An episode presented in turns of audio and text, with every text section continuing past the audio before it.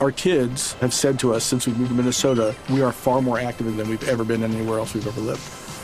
Moving to Minnesota opened up a lot of doors for us. Just this overall sense of community, of the values that, you know, Minnesotans have. It's a real accepting, loving community, especially with two young kids.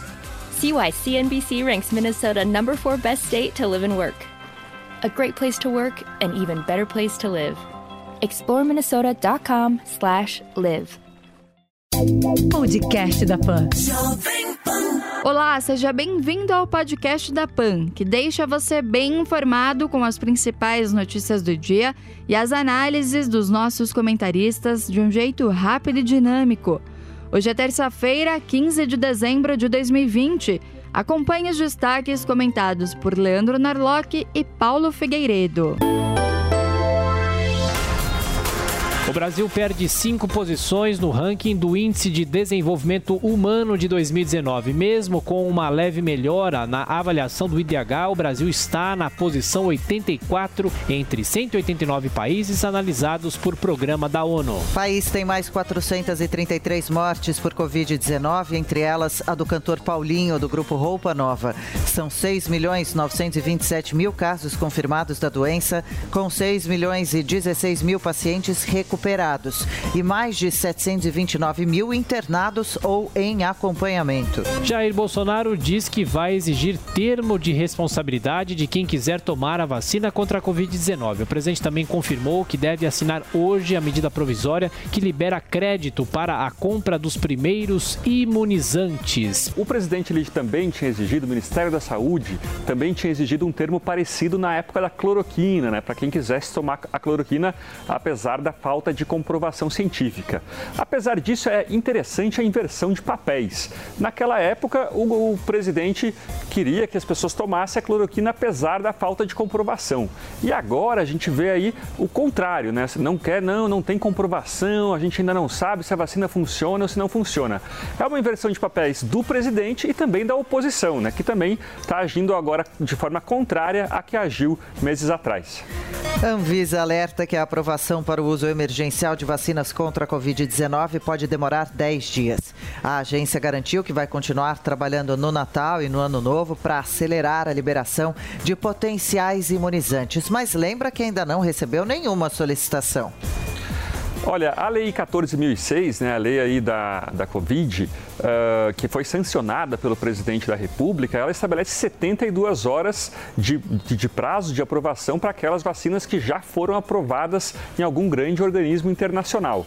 Como isso ainda não aconteceu, a Anvisa tem aí 10 dias. De qualquer forma, gente, olha, não vai ser esse tempo que vai fazer grande diferença. Né? O que a gente precisa agora é pensar na logística, em estrutura, na, na, na quantidade de seringas, por exemplo. Né? Mais cedo ou mais tarde, com uma semana mais ou menos, a vacina vai chegar. No mesmo dia em que a vacinação começou, os Estados Unidos atingem a marca de 300 mil mortes por Covid-19. Agora, o país mais atingido pela pandemia redobra as esperanças com a distribuição de imunizantes contra o coronavírus. Ministra Carmen Lúcia, do STF, dá 24 horas para GSI e ABIN explicarem produção de relatórios para a defesa de Flávio Bolsonaro.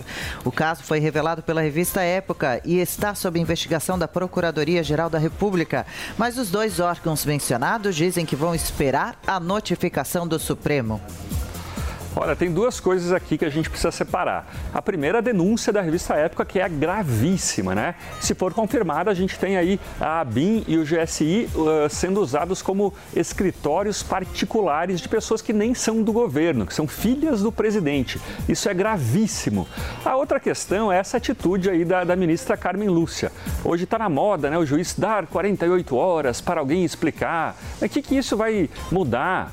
É, é, a, esse processo ele precisa cumprir o seu rito tradicional, né, pela PGR, pela denúncia. O juiz julga, o juiz não fica dando prazo para as pessoas. Isso é, é querer aparecer na mídia e não agir como o ministro da Suprema Corte.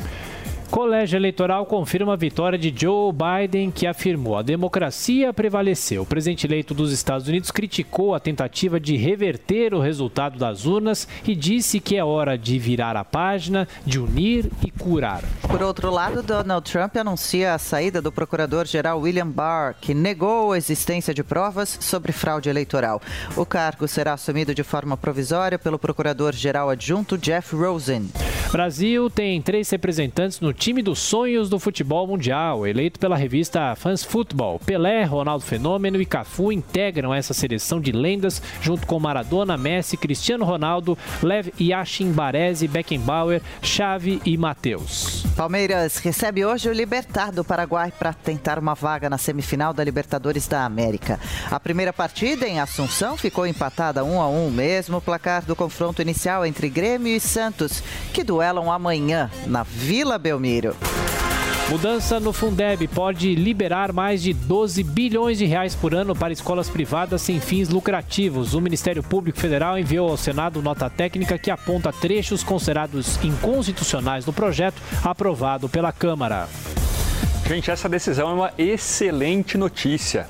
Nos Estados Unidos, agora a gente está aí com uma moda das charter schools, as escolas privadas financiadas com dinheiro público. A desigualdade educacional entre negros e brancos nessas escolas é muito menor que nas escolas públicas, ou então que no resto da, da população. É, é simplesmente uma forma de agilizar esse sistema. É, e não, eu não entendo por que, que deputados que se dizem de esquerda, deputados da esquerda, estão proibindo isso. Tem prefeito no Brasil que gasta mais com a sua escola pública do que por aluno do que a mensalidade de escolas privadas que são melhores. Então, por que não permitir que pelo menos 10% do dinheiro do Fundeb seja usado para isso, para a gente conseguir inovar a educação do Brasil? Não dá para entender. Dois em cada três brasileiros acreditam que os efeitos da crise e da pandemia vão chegar em 2022. Segundo pesquisa da CNI, um terço da população pretende reduzir o consumo no ano que vem, esperando a recuperação da economia. Enquanto alguns governadores e a turminha do Fica em Casa, aquela do, salário que cai na conta todo mês, pedindo comida pelo aplicativo, mandam fechar tudo de novo, ou pelo menos parte das coisas de novo, a população vai encarando a vida como ela é. Né? As contas públicas estão em frangalho, a capacidade de endividamento dos governos chegou ao fim e, com isso, qualquer chance de extensão de auxílio emergencial. A economia do brasileiro, aquela que o, o, que sobrou no bolso, também já era. O desemprego, números recordes. Nos últimos 12 meses, o, o Brasil perdeu 12 milhões de postos de trabalho. Um milhão de empresas faliram durante a pandemia. Sem as empresas, como é que a gente vai ter emprego? Ó, com esse cenário, é muito natural que o brasileiro esteja preocupado com o futuro. 2021 é hora de abrir o país, é hora de proteger e, se possível, vacinar os mais vulneráveis e arrumar as contas públicas, privatizar, fazer reforma. Ou então eu garanto, o Brasil vai quebrar. Hospital de referência em São Paulo, Albert Einstein está com 95% de ocupação nos leitos para pacientes com Covid. A instituição vem transferindo cirurgias menos complexas para outra unidade e adotando medidas para abrir mais espaço às pessoas que lutam contra o coronavírus. Na Europa, Países Baixos anunciam lockdown de cinco semanas até o dia 19 de janeiro, com restrições ao comércio e até a visitas.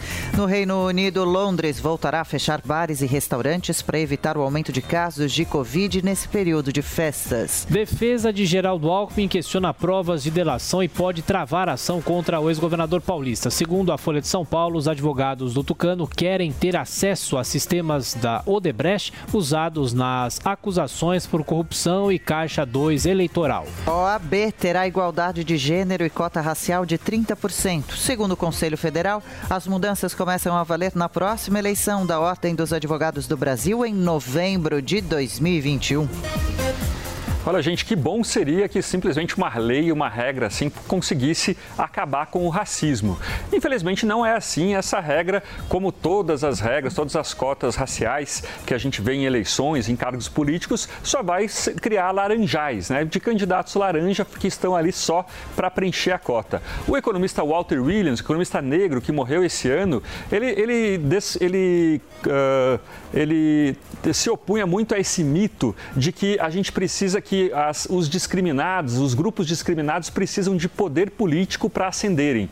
Mas nem sempre é verdade. Claro que seria bom, né? não é necessariamente ruim, mas nem sempre é necessário. Uh, judeus e negros nos Estados Unidos, por exemplo, uh, judeus e japoneses, me desculpe, nos Estados Unidos, eles nunca, nunca houve um presidente judeu ou japonês, mesmo assim eles ascenderam incrivelmente nos, no último século e estão aí entre os mais ricos da população hoje em dia.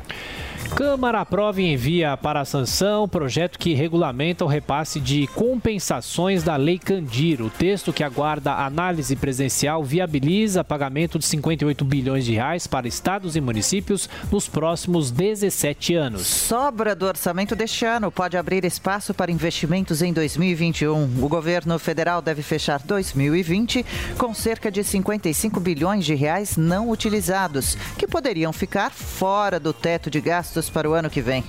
ONU alerta que a Amazônia corre o risco de virar uma savana. A advertência consta do relatório do Programa das Nações Unidas para o Desenvolvimento, que também chama atenção para a situação do Pantanal. Olha, uma tendência comum aí dos ambientalistas é o apocalipsismo, né? A ideia de que a gente está caminhando a um apocalipse, né? Essa ideia, esse, esse alarmismo, né? De que a gente está aí cada vez pior e, e fizemos por merecer esse apocalipse. A ONU diz que parte dessa, desse provável fenômeno se deve a campos de cultivo. Na verdade, o que a gente viu no último, nas últimas duas décadas é o contrário.